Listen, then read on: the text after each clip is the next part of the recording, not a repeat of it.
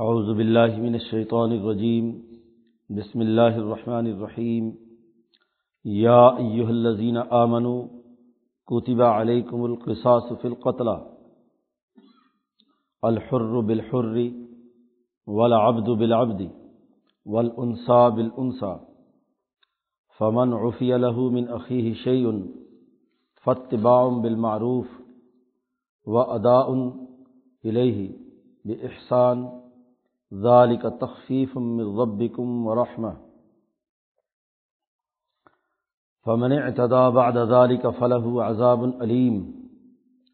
ولكم في القصاص حياة يا أولي الألباب لعلكم تتقون. كتب عليكم إذا حضر أحدكم الموت إن ترك خيرا الوصية للوالدين والأقربين بالمعروف حقا على المتقين. فمن بدله بعدما سمعه فإنما اسمه على الذين يبدلونه إن الله سميع عليم فمن خاف من موس جنفا أو اسما فأصلح بينهم فلا اسم عليه إن الله غفور رحيم ارتفاق ثانی اور ثالث بالخصوص ارتفاق ثالث کے قوانین یعنی ایسی اجتماعیت جو قومی سطح کے ایک نظام کے لیے مطلوب ہے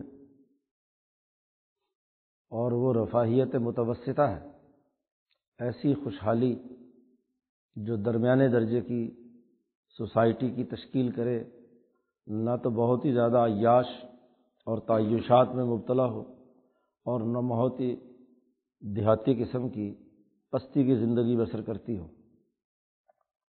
ایک صحیح اور درست معاشرہ جو انسانی ضرورتوں کے پورا کرنے پر استوار ہوتا ہے، اس کی تشکیل کے قوانین اور ضابطے بیان ہو رہے ہیں۔ سب سے پہلے آیت میں نیکی کی تعریف کی ہے، جو کل جس پر ہم نے گفتگو کی کہ نیکی محض مشرق و مغرب طرف رخ کرنے کا نام نہیں ہے۔ قبلے کا ایک ہو جانا یا قبل رخ ہونا، یہ کوئی نیکی نہیں ہے، بلکہ نیکی کی ایک فہرست بیان کی ہے۔ کہ ایمانیات سے متعلق کچھ امور ہیں، وہ پیش نظر رکھنے ہیں کہ اس کائنات پر اللہ وعدہ اللہ شریک کی حکمرانی کو مکمل طور پر تسلیم کرنا، اس کا جو نظام فرشتوں کا، کتابوں کا، رسولوں کا ہے، اسے ماننا۔ پھر مال کو خرچ کرنا، اس کی ایک فہرست دی ہے۔ نماز قائم کرنا، زکوٰۃ ادا کرنا، معاہدات کی پاسداری کرنا۔ داخلی طور پر مصیبتیں آ جائیں تو صبر و استقامت کا مظاہرہ کرنا۔ باہر سے اگر کوئی حملہ آور ہو ملک اور قوم پر تو وہاں بھی ڈٹ کر مقابلہ کرنا۔ یہ سچے لوگ ہیں اور یہی متقی ہیں۔ تو متقی اور تقوا کی تعریف بھی ان بنیادی اثاثی اصولوں کی روشنی میں بیان کر دی گئی۔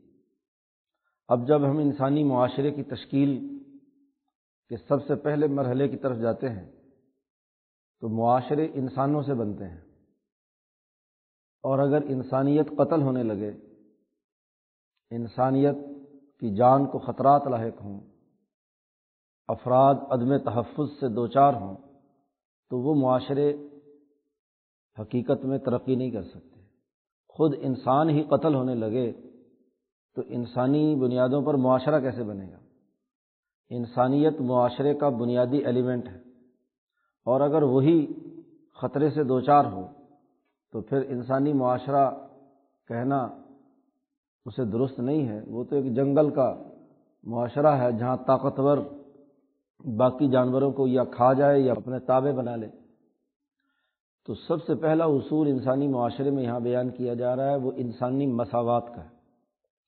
ہر انسان کی جان، مال، عزت، آبرو کا تحفظ۔ ایک تو انسانیت کو قتل ہونے سے بچانا ہے۔ انسانیت قتل نہ ہو، اس کی جان کو خطرات لاحق نہ ہو۔ اور دوسرے یہ کہ اگر کہیں قتل ہو بھی جائے کسی غلطی سے یا کسی نے جان بوجھ کر، تو قاتل کو گرفت میں لایا جائے گا۔ اور وہ قاتل خا کوئی ہو، بڑا ہو، چھوٹا ہو، اسی کو اس کے بدلے میں قتل کیا جائے گا۔ اگر قتل ہو جائے اور کسی کمزور آدمی نے، کسی طاقتور آدمی کو مار دیا یا طاقتور نے کمزور کو مار دیا، تو اب عربوں اور یہودیوں کا دستور یہ تھا کہ جن کو شریف النصب کہتے تھے کہ جی بڑے اونچے لوگ ہیں، جن کی سوسائٹی کے اندر ذات کے اعتبار سے اونچے سمجھے جاتے ہیں۔ اگر ان کا بندہ کسی نے کمزور آدمی نے قتل کر دیا تو کمزوروں کے دو پکڑ کر قتل کر دیتے دو، تین جتنے بھی ہاتھ لگتے۔ اب قاتل کو تو قتل کرنا سمجھ میں آتا ہے، لیکن اس کے ساتھ دو، چار اور قتل ہو گئے۔ پھر جب ان کے قتل ہوئے تو انہوں نے ان کے قتل کرنا شروع کر دیے۔ تو ایسے لڑائیاں اور قتل انسانیت کا ایک سلسلہ چل پڑتا تھا۔ پھر یہ بھی تھا کہ کسی قبیلے کے کسی ایک آدمی نے جرم کیا ہے۔ تو اس پورے قبیلے کی جان کو خطرہ لاحق ہوتا تھا، جو بندہ ملا اس قبیلے کا پکڑ دو اور مار لو۔ جیسا کہ ابھی بھی یہ پسماندہ علاقوں میں، جنوبی پنجاب اور اندرون سندھ میں یہی طریقہ کار ہے۔ ہاں جی یہ شکارپور کے علاقے میں پچھلے چالیس سال سے لڑائیاں ہو رہی ہیں۔ ایک قبیلے کا بندہ دوسرے قبیلے کو زندہ نہیں چھوڑتا، جہاں بھی دو موقع ملتا ہے قتل کر دیتے ہیں۔ تو یہ جاہلیت، جہاں انسانیت کی کوئی قیمت اور قدر نہیں جرم ایک آدمی نے کیا ہے، قبائلی علاقوں میں باقی سارا قبیلہ جو ہے بلا خاندان، اس کو جلا وطن کر دیا، ان تمام کو قتل کروا دیا۔ تو یہ ظلم ہے۔ اول تو قتل انسانیت کے ارتکاب کو روکنا ہے، اور جو قاتل ہے، صرف اسی کو سزا ملنی چاہیے۔ تو یہاں قرآن حکیم نے ایک قانون جاری کیا، جسے قانون قصاص کہتے ہیں۔ قصاص عربی زبان کا لفظ ہے۔ اور امام شاہ ولی اللہ دہلوی فرماتے ہیں کہ اس کا مطلب ہے مساوات اور مماثلت۔ المصوع میں بھی حضرت نے یہی اس کی تحقیق اور تشریح بیان کی ہے، جہاں فقہی اور احادیث سے متعلق امور پر بحث کی ہے۔ اور جشا صاحب نے تفسیر اور ترجمہ قرآن حکیم فتح الرحمان لکھا ہے، وہاں بھی قصاص کا ترجمہ، ای المماثلہ والمساوات۔ یعنی قصاص جس آدمی نے خواہ وہ باعزت تھا سوسائٹی میں، اس نے اگر کسی دوسرے انسان کو قتل کیا، بدلے میں اس قاتل کو ہی صرف قتل کیا جائے گا۔ اس کے ساتھ دو چار اور کو نہیں کیا جائے گا۔ یا کسی کمزور نے کیا ہے، یا کسی غلام نے کیا ہے، یا کسی عورت نے کیا ہے۔ تو چونکہ عرب معاشرے میں وہاں تین طرح کی تقسیم طبقاتی طور پر پائی جاتی تھی ایک وہ جس کو وہ ہر کہتے تھے، جو اپنی معیشت میں، اپنے کاروبار میں آزاد ہوتا تھا۔ ایک وہ جو غلام انہوں نے جنگوں میں بنائے ہوئے ہوتے تھے، وہ ضرور کسی دوسرے قبیلے کے جو دشمن قبیلہ ہوتا تھا، اس کے افراد ہوتے تھے، جنگ میں وہ گرفتار ہو گئے اور انہیں غلام بنا لیا گیا۔ اب، اور تیسرا طبقہ جو سب سے زیادہ پسماندہ سمجھا جاتا تھا، وہ خواتین تھیں عورتیں تھیں۔ انسا تو یہ وہاں طبقاتی نظام موجود تھا اور اسی کے مطابق ان کے معاملات طے پاتے تھے۔ قرآن حکیم چونکہ قصاص کا قانون بیان کر رہا ہے، تو جو محاورہ اس وقت موجود تھا اسی کے تناظر میں قرآن حکیم نے ایک گفتگو کی ہے یہاں پر اور قانون جاری کیا ہے۔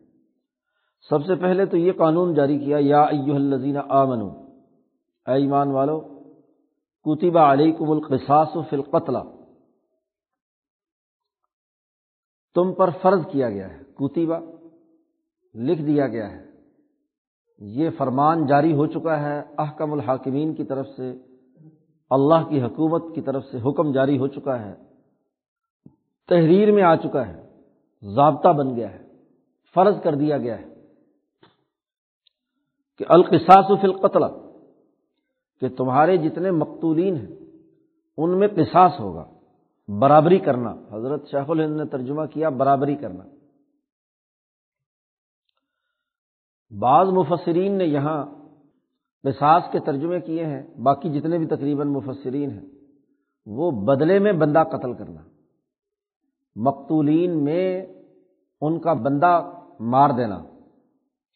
صرف یہ بات نہیں ہے۔ حضرت شاہ صاحب فرماتے ہیں کہ یہ بڑا وسیع لفظ ہے۔ قاصاصہ عربی میں کہتے ہیں، کسی کے نقش قدم پر چلنا۔ قرآن نے بھی استعمال کیا ہے جب موسا علیہ السلام اور خضر علیہ السلام جب اپنی اصل منزل سے آگے نکل چکے تھے، چوبیس گھنٹے کے سفر کے بعد جب واپس چلے، تو اپنے ہی قدموں کے نشانوں کو دیکھ کر ان پر پاؤں رکھتے ہوئے آئے۔ تو اپنے نقش قدم پر چلے تو وہاں قرآن حکیم نے قصاصا کا لفظ استعمال کیا ہے۔ تو قصاص کا مطلب یہ ہے کہ جو انسان قتل ہوا ہے، اس کے بدلے کا برابر کا جو قاتل ہے، صرف اس کو قتل کیا جائے گا۔ دونوں کے درمیان برابری ہے۔ اور تمام انسان برابر ہیں۔ انسانی جان ہونے میں، انسانیت میں کوئی طاقتور، کوئی کمزور، کوئی غلام، کوئی عورت، کوئی بچہ، کوئی بڑا، کوئی بوڑھا، اس میں کوئی تفریق نہیں۔ یہ تفریقات ذیلی اور ضمنی ہیں کہ کوئی بوڑھا ہو گیا، کوئی جوان ہو گیا، کوئی بچہ ہے، کوئی عورت ہے اور کوئی مرد ہے، کوئی کسی حالات کے جبر سے غلام ہو گیا، کوئی آزاد ہو گیا۔ تو یہ انسانوں کی جو تقسیمات ہیں، یہ ذیلی ہیں۔ جیسے نسلیں الگ ہیں، لباس کی وضع قطع الگ ہے، کھانے پینے کا ذوق مختلف ہے، تو یہ اختلاف ہوتا رہتا ہے۔ لیکن انسانیت میں انسانی معاشرے میں جو انسانی روح اور انسانی جو خصوصیات ہیں، اس کے حوالے سے فرض کیا گیا ہے تم پر القصاص، مساوات۔ مساوات تمہارے اندر ہے، مماثلت ہے، ہم مثل ہے تو چونکہ یہاں انسانی جان کا معاملہ تھا، قتلہ، اس لیے یہاں انسانی جان کے احترام کے تناظر میں بات بیان کی جا رہی ہے۔ مولانا سندھی رحمۃ اللہ علیہ کہتے ہیں، یہی بنیادی قانون ہے جو عربوں پر ہمیشہ حاوی رہا۔ اسی لیے خلافت راشدہ کے زمانے میں اسی قانون کی بنیاد پر ہر انسان کی عدل و مساوات کی خصوصیات کو پیش نظر رکھا جاتا رہا ہے۔ سیاسیات و معاشیات اور اجتماعیات و عمرانیات میں انسانی جان، ہر ایک انسانی جان محترم ہے۔ قرآن حکیم نے دوسری جگہ پر بھی کہا ولاقد کر رمنا بنی آدم۔ ہم نے تمام بنی آدم کو معزز بنایا ہے۔ تقریم انسانیت کی اساس پر جی انسانیت کی تشکیل ہوئی ہے، تو انسانیت میں تمام افراد میں آپس میں مساوات ہے۔ اب چونکہ وہاں تین طرح کے طبقے موجود تھے، یہاں آیت میں ان تین طرح کے طبقوں کے تناظر میں خاص طور پر مساوات کا حکم دیا گیا۔ تاکہ ان کا جو محاورہ ہے، ان کا جو عرف ہے، اس کے بارے میں واضح کیا جائے۔ کیا؟ الحر بالحری آزاد بدلے میں آزاد کے قتل کیا جائے گا۔ جو آزاد ہے، حر عربی میں وہ کہتے تھے کہ جو لوگ جن میں زیادہ غیر معمولی جسمانی اور دماغی صلاحیت ہوتی تھی، اور وہ معیشت میں آزاد ہوتے تھے یعنی اپنی محنت، مشقت، زراعت، صنعت یا تجارت، ان تینوں شعبوں میں اپنی مہارت صلاحیت اور اپنی طبیعت کی تیزی کی وجہ سے اپنی معیشت میں خود مختار ہوتے تھے، وہ کسی کے سامنے ہاتھ نہیں پھیلاتے تھے۔ وہ کسی کے محتاج نہیں ہوتے تھے۔ اور ہر وہ آدمی جو اپنی معیشت میں خود آزاد نہ ہو، کسی کے تابع ہو، زراعت ہو رہی ہے، اس میں وہ بطور مزدور کے کام کر رہا ہے، بطور ورکر کے کام کر رہا ہے، کسی کمپنی میں وہ بطور ورکر کے کام کر رہا ہے۔ ملازم کے طور پر کام کر رہا ہے، وہ اپنی معیشت میں آزاد نہیں ہے۔ وہ اس معاشی سسٹم میں جکڑا ہوا ہے جو ایک اچھے مینیجر نے بہت اچھے انداز میں اپنی معیشت کو خود مختار بنایا ہوا ہے۔ اس کا جو سربراہ ہے۔ تو آزاد وہ شمار ہوتا تھا جو اپنی معیشت میں آزاد ہے۔ اور العبد وہ شمار ہوتا تھا، چاہے وہ کمزوری کیوں نہ ہو یعنی باقاعدہ غلام نہ بھی ہو اس کو شاہ ولی اللہ صاحب نے کہا ہے، حجت اللہ میں العبد بتبا طبی طور پر وہ ماتحتی کا کام کرنے کی اہلیت رکھتا ہے، اس میں لیڈرشپ کی، قیادت کی، نئے کاروبار اور نئے معاشی امور کو تخلیق کرنے کی اہلیت نہیں ہوتی۔ وہ بنے بنائے نظام میں کہیں کل پرزا تو بن سکتا ہے۔ لیکن خود وہ کوئی چیز نئی تخلیق کر کے اس کا حصہ بننے یا اس کا رسک لینے کی اہلیت اور صلاحیت نہیں رکھتا۔ تو دوسرا طبقہ، العبد بالعبد۔ اگر غلام قتل ہوا ہے تو اس کے بدلے میں غلام ہی قتل ہوگا۔ اب طاقتور کا کوئی غلام قتل ہو گیا تو پھر جو کمزور لوگ ہیں ان کا آزاد قتل کر دیتے تھے۔ جی تو اس طرح یہ اس سوسائٹی کے اندر طبقاتی نظام موجود تھا۔ تو قرآن حکیم نے بالخصوص ان کے ذہنوں میں جو انسانی سوسائٹی کے طبقات تھے، ان کو ٹارگٹ کر کے کہا کہ دیکھو یہاں مساوات لازمی اور ضروری ہے۔ کہ اگر کوئی آزاد قتل ہوا ہے تو یہ نہیں کہ دوسرے کے کیا ہے، کئی بندے پکڑ کے قتل کر دو، اس کے بدلے میں جو آزاد ہے وہی قتل کیا جائے گا۔ قاتل اگر آزاد ہے۔ اور اگر غلام نے قتل کیا ہے تو پھر غلام ہی قتل ہوگا جو قاتل ہے۔ قاتل خواہ غلام ہو، چاہے آزاد ہو، یا آگے خاتون کا تذکرہ آ رہا ہے ول انسا بل انسا کسی شریف گھرانے کی عورت قتل ہو گئی تو یہودیوں اور وہاں کے عربوں کا مشرقین کا یہ طریقہ کار تھا۔ کہ جو قاتل قبیلہ ہوتا تھا، اس کا کسی مرد کو پکڑ کر قتل کر دیتے۔ تھے بلکہ ایک کیا دو قتل کرتے تھے کہ جی ہماری عورت بڑی قیمتی ہے، لہٰذا اس کے بدلے میں تمہارے دو بندے مارے جائیں گے۔ تو قرآن حکیم نے اس تناظر میں کہا السا بل انسا حضرت شیخ الہند رحمۃ اللہ علیہ فرماتے ہیں کہ یہ جو تین کو خاص طور پر بیان کیا ہے، یہ اسی سیاق و سباق کے تناظر میں ہے۔ اس کا یہ مطلب نہیں ہے کہ اگر ہر اور عبد، غلام اور آزاد میں سے کسی ایک نے دوسرے کو قتل کیا ہے، تو پھر دوسرے غلام کو مثلاً قتل نہیں کیا جائے گا یا ہر کو قتل نہیں کیا جائے گا، یا مرد نے عورت کو قتل کیا ہے، تو مرد کو عورت کے بدلے میں قتل نہیں کیا جائے گا، یہ نہیں۔ جب پہلے قانون بیان کر دیا القصاص کہ تمام انسانی روحیں برابر ہیں اور تمام کے درمیان مساوات ہے انسانی جان کو جب خطرہ لاحق ہو یعنی قتل کا ارتکاب ہو جائے، اس وقت آپ کو قاتل کو قتل کرنا ہے، چاہے وہ آزاد ہو، چاہے وہ غلام ہو، چاہے وہ عورت ہو۔ اور یہ بات حدیث نے واضح کر دی کہ یہاں ہاں جی یہ جو تقسیم یہاں پر کی گئی ہے، اس کا مفہوم مخالف کا اعتبار نہیں ہے۔ ایک اصطلاح ہے اصول فقہ کی یعنی جو بات ہم کہہ رہے ہیں اس کا الٹا مطلب نہیں سمجھا جائے گا کہ جہاں جب چونکہ یہ کہا جائے کہ جی آزاد کو آزاد کے بدلے میں قتل کیا جائے گا تو کیا آزاد کو غلام کے بدلے میں قتل نہیں ہوگا؟ ہوگا۔ اسی طرح مرد نے اور عورت کو قتل کر دیا تو مرد کو قتل کیا جائے گا اس کے بدلے میں۔ لیکن یہاں چونکہ ان کے ذہنوں میں جو تصورات موجود تھے تقسیم کے، اس کو بالخصوص قرآن حکیم نے یہاں پر بیان کیا اور پھر حدیث نے اس کا دائرہ مزید وسیع کر دیا۔ اور اس سلسلے میں سب سے جامع ترین جو موقف ہے، وہ امام اعظم، امام ابو حنیفہ رحمۃ اللہ علیہ کا ہے۔ وہ القصاص کے قانون کی مساوات کو ہاں جی پیش نظر رکھتے ہیں۔ حتیٰ کہ وہ یہ کہتے ہیں، مسلمان معاشرے میں اگر کوئی کافر ذمی جو آپ کی ذمہ داری پر جس کو آپ نے امن و امان دیا ہوا ہے، آپ نے اپنا شہری ڈکلیئر کر دیا ہے، اس کی جان کا تحفظ آپ کے ذمے تھا اور کسی مسلمان نے کسی کافر کو قتل کر دیا تو مسلمان کو کافر کے بدلے میں قتل کیا جائے کیونکہ انسانی جان میں وہ کافر بھی مسلمان کی جان کے برابر ہے۔ لیکن وہ کافر جو آپ کی دشمن قوم سے تعلق رکھتا ہے اور حالت جنگ میں ہے، لڑائی کی حالت میں آپ نے دشمن کے فوجی قتل کیے ہیں حالت جنگ میں اور وہ کافر ہے۔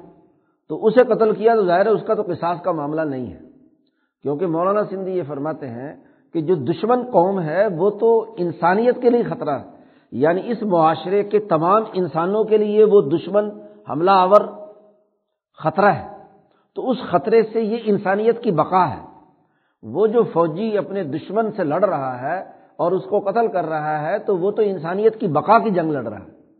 اپنی دفاع کی جنگ لڑ رہا ہے۔ تو دفاع پر کسی کو قتل کرنے کا کیا مطلب؟ اس لیے کافر حربی جسے کہتے ہیں، فقہ کی اصطلاح میں ایسا فوجی جو دشمن کی طرف سے لڑ رہا تھا اور لڑائی کے دوران وہ مارا گیا تو وہاں قصاص کا یہ قانون جاری نہیں ہوگا۔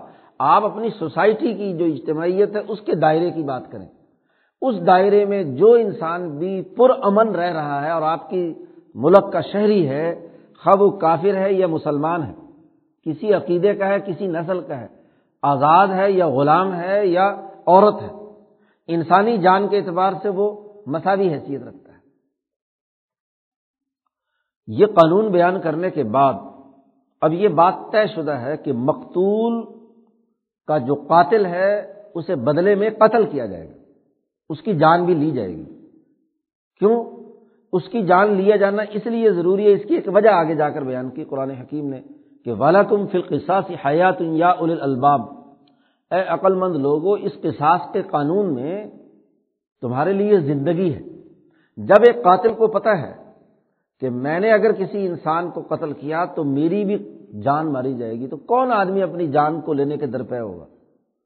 تو اس لیے وہ قتل کے ارتکاب سے بچے گا۔ تو زندگی انسانیت کے لیے دنیا کی، اور اگر وہ قاتل مقتول کے بدلے میں قتل ہو گیا اس کا بدلہ اتر گیا تو وہ آخرت کے حوالے سے کیا ہے؟ زندہ ہے۔ جی دنیا میں گویا کہ اپنے کیے کی پوری پوری سزا اس نے بھگت لی تو اس کے لیے آخرت کی زندگی ہے۔ دنیا میں بے شک بظاہر اس کی زندگی ختم ہو گئی، لیکن چونکہ جتنا جرم کیا تھا، اس جرم کے مطابق اس کی سزا برابر کی اسے مل گئی، تو اب آخرت کے عذاب سے وہ بچ جائے گا۔ لیکن انسانی معاشرے میں ہر قاتل کو یہ پتا ہو کہ ہر حال میں مجھے پھانسی چڑھنا ہے۔ میں نے بھی قتل ہونا ہے، اگر میں نے قتل کیا تو کون اپنی جان کو قتل کرنا چاہتا ہے؟ اپنی جان لینا بڑا مشکل ہے، سوائے اس کے کہ جو خودکشی کرے۔ تو اور وہ خودکشی کرنے والا خود بھی کیا ہے؟ اذیت دنیا کی بھی برداشت کرتا ہے اور آخرت کی اذیت بھی برداشت کرتا ہے۔ تو وہاں بھی اس کے لیے سخت وعید آئی ہے کہ وہ مرنے کے بعد بس خودکشیاں ہی کرتا رہے گا، ساری قبر میں اور حشر کے میدان تک۔ بار بار اپنا گلا گھونٹتا رہے گا، بار بار زہر کھاتا رہے جس ذریعے سے اس نے خودکشی کی ہے، اسی اذیت کے عذاب میں وہ مبتلا رہے گا۔ تو یہ بھی انسانی زندگی کے لیے بہت خطرناک بات ہے۔ تو انسانی معاشرے میں انسانوں کی بقا، یہ سب سے پہلی ضرورت اور تقاضا ہے۔ انسان باقی ہیں تو سیاسی نظام کا وجود ہوگا، اجتماعیت قائم ہوگی، سیاسی ڈھانچے کا ہاں جی نظام قائم کیا جا سکے گا۔ اور پھر سیاست کا بنیادی مقصد امن و امان قائم رکھنا ہے۔ تو امن و امان میں سب سے پہلی چیز انسانی جان کو خطرات جو لاحق ہیں ان سے بچانا ہے۔ تو قصاص کا یہ قانون بیان کر دیا گیا کہ قاتل کو مقتول کے بدلے میں قتل کیا جائے گا خواب وہ کوئی ہو۔ البتہ، فمن عفی من عقی شعی ان اگر مقتول کے ورثا جی وہ کسی طریقے سے معاف کریں اگر قاتل کو۔ پھر جس کو معاف کر دیا جائے عفی یا مجہول، پھر جس کو معاف کیا جائے، اس کے بھائی کی طرف سے کچھ بھی معاف کر دیا گیا۔ کچھ بھی کا مطلب مثلا مقتول کے ورثہ تین، چار، پانچ ہیں، تو ان میں سے کسی ایک نے معاف کر دیا یا دو نے معاف کر دیا، تو اب ایسا تو نہیں ہو سکتا کہ اس قاتل کے پانچ ٹکڑے کیے جائے ایک ٹکڑا زندہ رکھا جائے اور باقی مار دیا جائے۔ نہیں۔ اب وہاں یہ بات تو طے شدہ ہے کہ قصاص تو نہیں لیا جائے گا۔ البتہ اگر کسی نے معاف کیا ہے بغیر کسی پیسے کے، اور کوئی جو ہے اس کو کہا جائے گا کہ بھائی اس کی دیت مقرر کر لو، اور اس دیت کے مطابق کیا ہے، تمہیں دیت ادا کرنی ہے۔ فتباع بالمعروف۔ تو پھر اس قاتل کو یہ چاہیے کہ وہ معروف طریقے سے اپنے عرف کے مطابق وہ اتباع کرے۔ اور وہ ادا ان الہی بھی احسان اور اس مقتول کے جو ورثہ ہیں، ان کو اوپر کچھ احسان کرے ان پر کچھ نہ کچھ خوبی کے ساتھ ہاں جی کچھ نہ کچھ انہیں ادا کرے۔ اگر تو دیت طے ہو گئی ہے کہ اس دیت پر وہ معاف کر رہے ہیں، تو وہ دیت پوری کی پوری دینا ضروری ہے۔ اور اگر دیت طے نہیں بھی ہوئی، انہوں نے ویسے ہی معاف کر دیا انسانی نقطۂ نظر سے، تو ان کے جو درجات بلند ہونے ہیں، وہ تو ہونے ہی ہیں، لیکن اس قاتل کی ذمہ داری ہے کہ پھر بھی اس ان کی داد رسی کے لیے کچھ نہ کچھ ان کو دے۔ وہ ادا الہی بھی احسان اور قرآن کہتا ہے ظال کا تخفیف مر رب کم و رحمہ یہ تمہارے رب کی طرف سے نرمی ہے۔ قانون میں تخفیف ہے، کمی ہے اور مہربانی ہے۔ اصل تو یہی ہے کہ قاتل کو قتل کیا جانا ضروری ہے۔ اب اس کا یہ مطلب نہیں کہ ہر حال میں سوسائٹی کے اندر انسانوں کے قتل کو رواج دینا ہے۔ قانون تو اس لیے بنایا گیا ہے، انسانیت کا تحفظ ہو۔ تو یہ قاتل کی جان لینا بھی تو دراصل کیا ہے؟ ایک انسان کی جان لینا، یہ بھی تو کیا ہے؟ سوسائٹی کے اندر ایک بندے کی کمی ہے، کرنا ہے۔ تو قانون انسانوں کے لیے ہوتا ہے جی انسان قانون کی بھیڑ نہیں چڑھتے۔ کہ آپ یہ کہیں گے جی ہر حال میں چاہے مقتول کے ورثہ معاف بھی کر دیں، تب بھی کچھ وہ سوسائٹی جو ہے نا، اس کو معاف بھی کر رہی ہو، تب بھی وہ آپ نے قاتل کو ہر ہاتھ میں پٹے چڑھانا ہے۔ اس کو ضرور قتل کرنا ہے۔ تو انسانیت کی بقا کے لیے قانون میں یہ لچک رکھی جاتی ہے کہ اگر انسانیت کی بقا اس میں ہے، اس کو شرم اور حیا آئے اور اس کو عبرت پکڑے اور آئندہ وہ اس طرح کی کوئی سی قسم کی کوئی حرکت نہ کرے قاتل، انسانیت کی بقا کا حلف اٹھائے تو پھر ضرور ہے ہاں جی کہ اس کو قتل اگر نہیں کرتے، لیکن یہ اختیار مقتول کے ورثا کو ہے کہ وہ اس کے لیے وہ کرے، اس کے جو ولی ہیں۔ مقتول کے ولی وہ تمام لوگ ہیں جو اس سوسائٹی کے ذمہ دار ہیں، بالخصوص اس کی اولاد اور اس کے تو ان تمام کو دیت ادا کرنا ضروری ہے۔ ظال کا تخفیف ربکم و رحمہ فمن اعتدا بعد ظالی کا اور اگر معاف کرنے کے بعد کوئی آدمی حد سے تجاوز کر جائے، دوبارہ پھر کسی اور کو قتل کر دے۔ وہ قاتل صاحب کے منہ کو خون لگ گیا، اب ادھر سے دیت دے کر معاف کرا لیتا ہے، اس کے بعد دوبارہ پھر کیا ہے؟ کسی اور انسان کو قتل کر دیا۔ زیادتی کی کسی نے۔ فلاح عذاب علیم اس کے لیے پھر شدید ترین عذاب ہے۔ اس کا مطلب یہ کہ وہ عادی قاتل ہے۔ اور اس کی عادی قاتل کو سزا کڑی سخت دی جائے گی۔ جی دردناک عذاب دنیا کا بھی ہے اور آخرت کا بھی ہے۔ زیادتی کی اجازت نہیں ہے۔ وہ تو گویا کہ آدھی مجرم ہو گیا۔ اس آدھی مجرم کی سزا ہونا بہت ضروری ہے۔ اسی طریقے سے اگر کسی نے دیت طے کر لی اور دیت طے کرنے کے بعد اس نے اس دیت کو ادا نہیں کیا، یہ زیادتی کی، تو یہ بھی کیا ہے؟ ان کے لیے بھی عذاب ہے۔ غلط بات ہے کہ آپ ایک معاہدہ کر رہے ہیں اور آپ ایک چیز کی ادائیگی کرنا چاہتے ہیں اور معاہدہ کرنے کے باوجود اس پر عمل درآمد نہیں کرتے۔ ورکم فلقسا سے حیات یا الباب تمہارے لیے اس قانون قصاص میں زندگی ہے حیات یا اول الباب اے عقل مند لوگو۔ لعلکم تتقون، تاکہ تم متقی بن جاؤ۔ یہ قانون ہم نے اس لیے نافذ کیا ہے کہ تم قتل انسانیت کے ارتکاب سے بچو، بچتے رہو۔ تقوا کا بنیادی اثاثی اصول انسانی معاشرے میں انسانی مساوات کو تسلیم کرنا ہے۔ اور پھر قانون میں زندگی یہی ہے کہ قاتل کو یہ خطرہ لاحق ہے کہ مجھے میری جان جانی ہے تو کوئی قاتل بھی یہ حرکت نہیں کرے گا۔ یہ قانون جس کا تعلق جان کے تحفظ سے تھا، اسے قرآن حکیم نے یہاں بیان کیا اور قانون قصاص یا قتل و مقتول کے سلسلے میں جو ان کے یہاں فرسودہ قانون موجود تھا، اس پورے قانون کو منسوخ کر دیا گیا۔ جان کے تحفظ کے بعد سب سے اہم ترین چیز مال ہے۔ تو مال کے بارے میں ایک قانون جاری کیا گیا۔ شروع میں یہ قانون جاری کیا گیا تھا اور پھر اس قانون کی مزید تشریح صورت النساء کی آیات وراثت میں کر دی گئی۔ اس کی وجہ سے یہ قانون غیر مؤثر ہو گیا۔ کیونکہ یہ اجمالی طور پر پہلے قانون آیا تھا۔ مال کی تقسیم سے متعلق اور جب اس کی تفصیلات آ گئیں، اس کی جزیات طے ہو گئیں، حقوق اور وراثت متعلقات طے ہو گئے، تو پھر اس قانون کی اب ضرورت باقی نہیں رہی۔ قرآن حکیم نے یہاں یہ قانون اور ضابطہ بیان کیا کتبہ علیکم اذا حضر احدکم الموت ان طرح کا خیر الوسیت للوالدین والاقربین بالمعروف.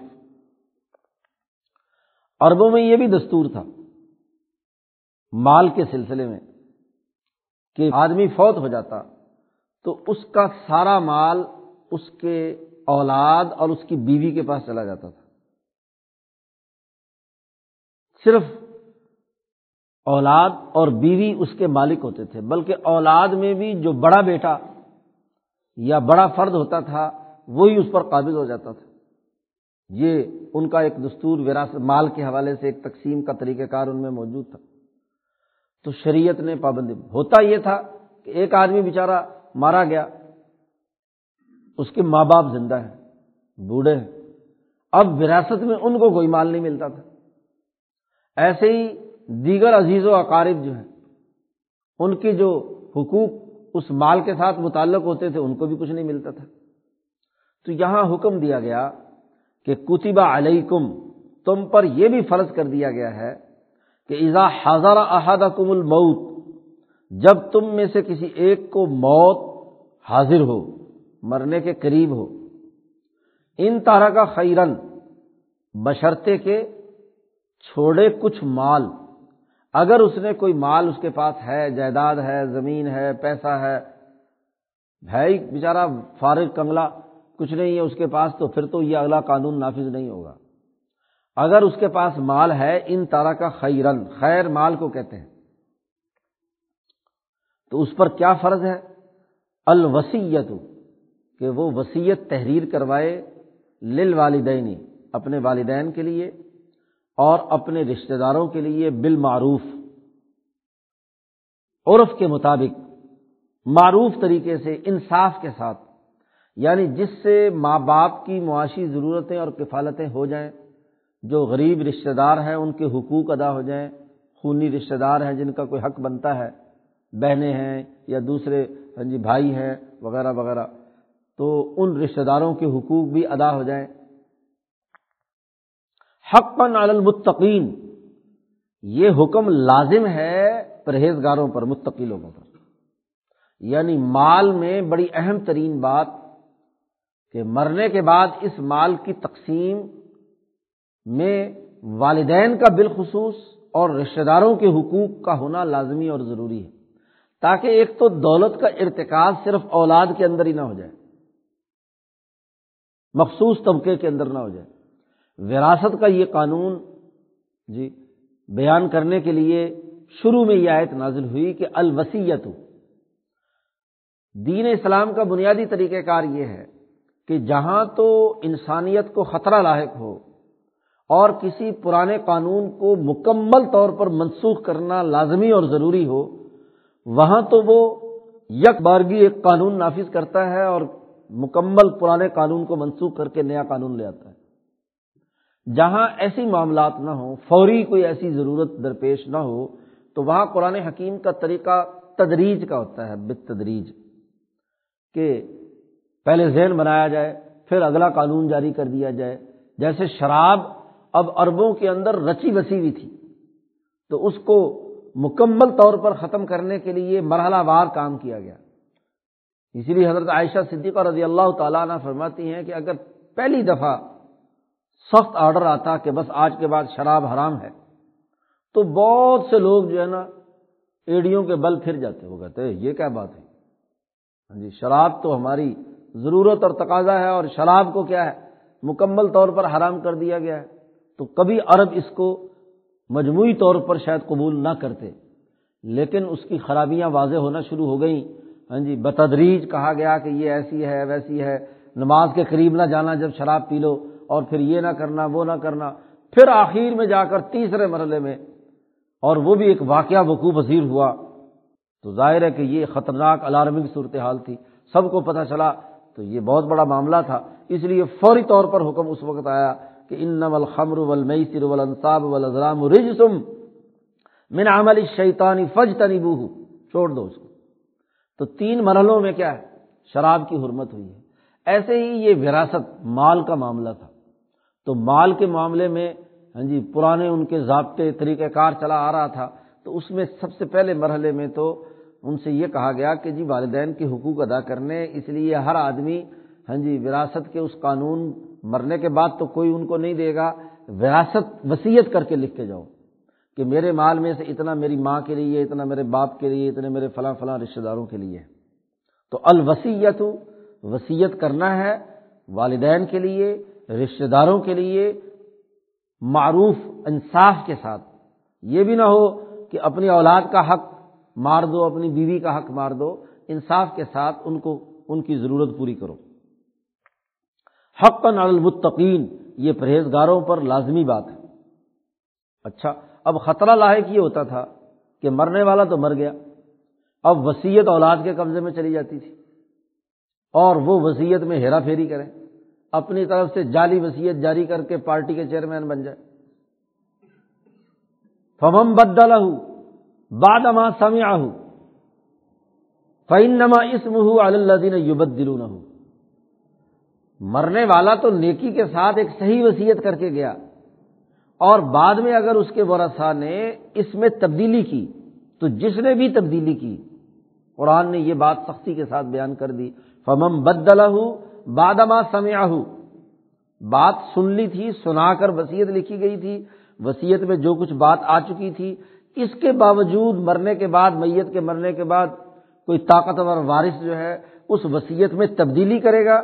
تو فن نما اسم ہو الدین یوبت دلو نہ ہو تو اس کا گنا انہیں لوگوں پر ہوگا جنہوں نے تبدیلی کی ہے۔ مرنے والے پر نہیں ہوگا۔ ہوتا یہ تھا کہ مرنے والا مر گیا اور کسی کمزور کو حق نہیں ملا، تو وہ مرنے والے کو برا بھلا کہتے تھے کہ جی اس نے ہم دیکھ نہیں گیا زندگی میں یہ وہ۔ تو اللہ پاک نے کہا کہ بھائی زندگی میں تو کوئی ضروری نہیں تھا، اس نے تو وسیعت کر دی۔ اب اس پر کیا گناہ کی بات ہے؟ اس کو کیوں برا بھلا کہتے ہو؟ یہ تو وہ مجرم ہیں جنہوں نے بعد میں اس وسیعت کے اندر تغیر و تبدل کیا۔ الدین یوبت دلو ان اللہ سمیع علیم۔ بے شک اللہ تعالیٰ خوب سننے والا، جاننے والا ہے کہ کس نے سمیع، خوب سننے والا ہے۔ یعنی میت نے مرنے سے پہلے جو وسیعت کی تھی، اس کو اللہ نے ریکارڈ کیا ہوا ہے۔ اللہ کے ڈیٹا میں موجود ہے، سن لیا ہے۔ کہ اس نے کیا وسیعت کی تھی اور کیا تحریر لکھی تھی اور علیم اور یہ بھی جانتا ہے کہ بعد میں کس کس نے کیا کیا تبدیلیاں کی ہیں اپنے اپنے مطلب اور خواہشات کے لیے اچھی طرح جانتا ہے۔ فمن خوف ممبوسن جانفن او اسمن اور چونکہ حقوق میں تمام انسانوں کے حقوق کا لحاظ رکھنا ضروری ہے۔ اگر مرنے والے نے وسیعت کرنے والے نے کوئی زیادتی کی ہے۔ البتہ یہ کہ وسیعت کرتے وقت ساری جائیداد ماں باپ کو دے گیا، اولاد کو سرے سے محروم کر گیا۔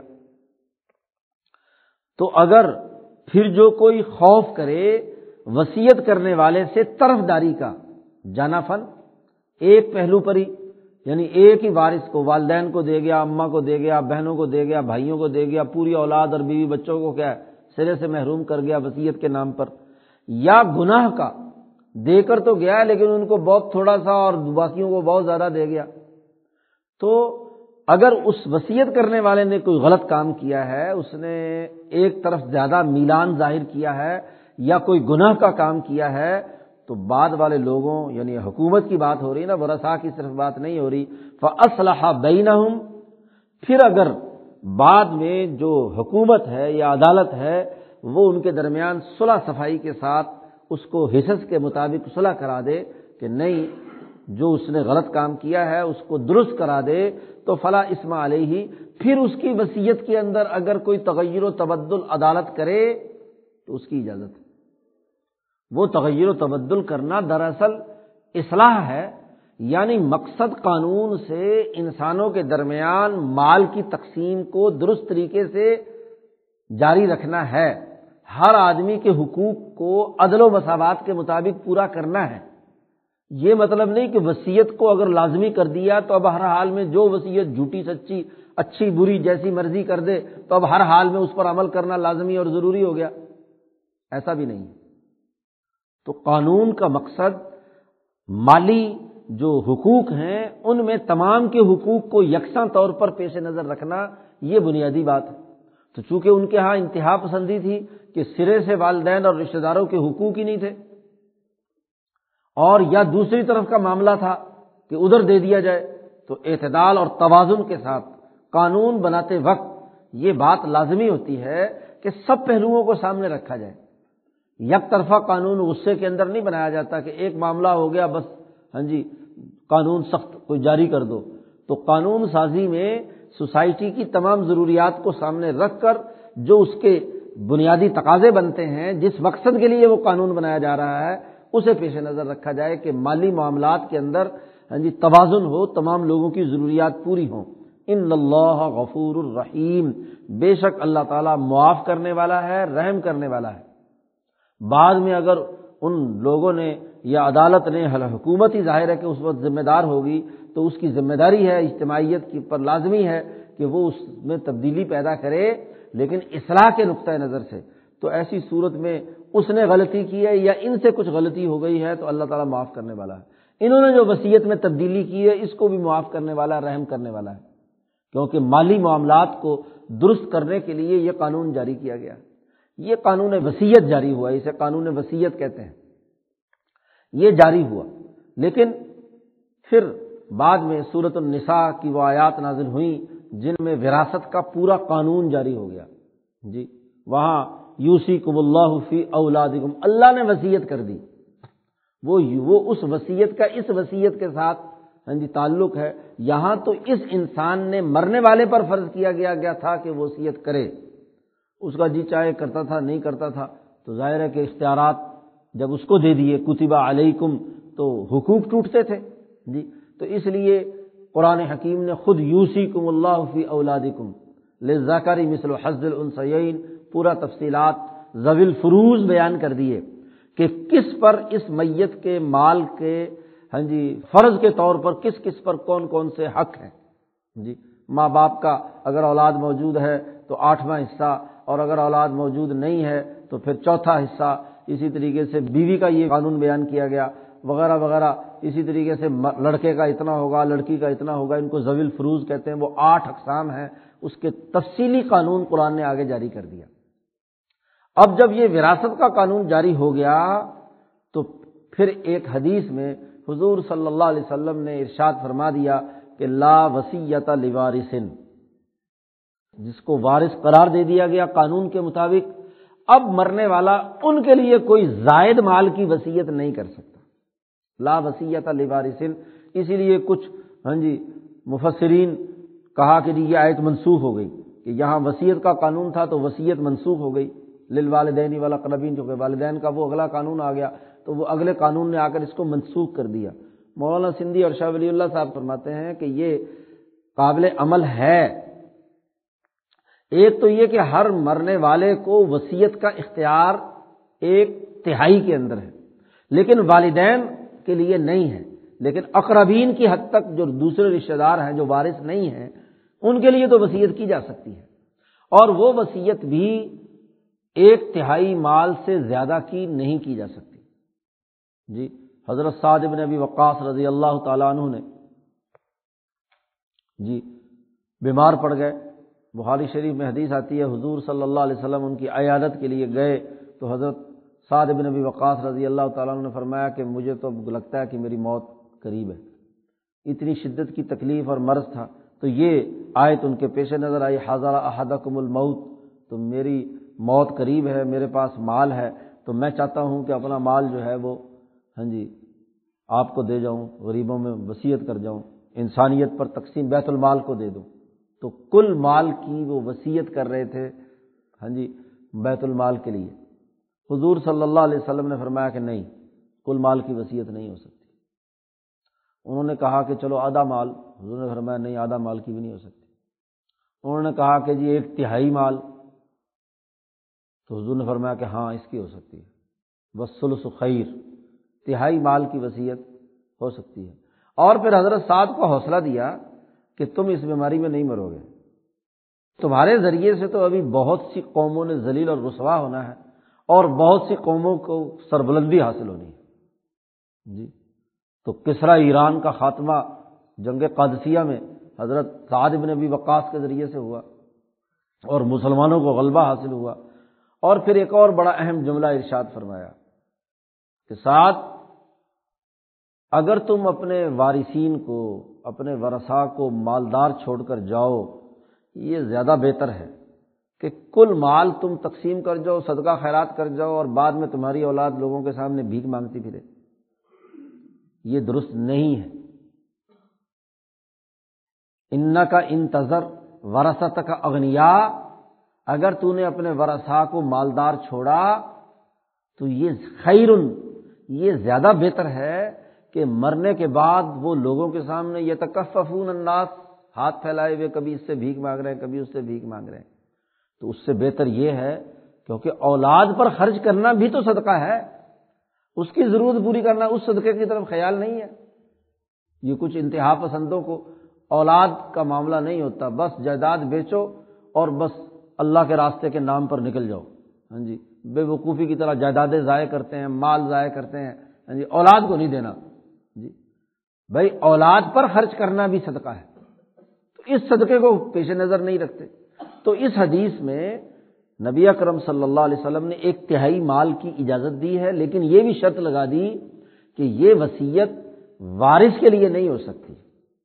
جو ورثہ ہیں، ماں باپ ہیں زویل فروز میں سے اولاد ہیں، بیوی ہے ہاں جی اور اگر اسبات میں سے ہیں تو ان اسبات میں تو جو زویل فروز جنہیں کہا جاتا ہے، جن کا فرض حق اللہ نے دو ٹوک طور پر متعین کر دیا، بیوی وغیرہ ان کو ان کے حق سے زیادہ کی وصیت نہیں کی جا سکتی۔ ہاں اس کے علاوہ وہ کہیں صدقہ خیرات، کسی ٹرسٹ کو، کسی اجتماعیت کو، کسی اس کو دینا چاہتا ہے، بیت المال کو دینا چاہتا ہے، تو وہ وصیت بھی صرف تہائی مال میں ہو سکتی ہے۔ ایک بٹا تین میں۔ باقی دو بٹا تین جو ہے، وہ رسا کے اندر تقسیم ہوگا، اس کے حساب سے۔ تو اس آیت کا مکمل طور پر منسوخ نہیں، صرف ایک پہلو سے زیادہ سے زیادہ کہہ سکتے ہیں کہ والدین کا لفظ یہاں برسا میں سے ہے۔ ہاں جی تو والدین کے لیے وصیت نہیں ہو سکتی، کیونکہ ان کا حق شریعت نے متعین کر دیا کہ کل مال میں سے اتنے فیصد ان کو ملنا ہے۔ باقی جتنے بھی لوگ ہیں، ان کے لیے وصیت کی جا سکتی ہے، لیکن ایک بٹا تین میں۔ تو یہاں قرآن حکیم نے اس اجتماعیت کے دو بنیادی اثاثی امور واضح کر دیے۔ سب سے پہلے جان کی حفاظت کا قانون کے ساتھ اور مال کی تقسیم کا معتدل اور مساوات اور حقوق کے تناظر میں اس کی تقسیم کا قانون اور ضابطہ اور جس کی آگے تفصیلات وراثت کے قانون میں آ گئی تو اس نے اس کو واضح کر دیا تو مالی اور جانی دونوں حقوق سے متعلق دو قوانین یہاں متعارف کرا دیے گئے۔ اللہ تعالیٰ قرآن حکیم سمجھنے اور عمل کرنے کی توفیق عطا اللہ وسلم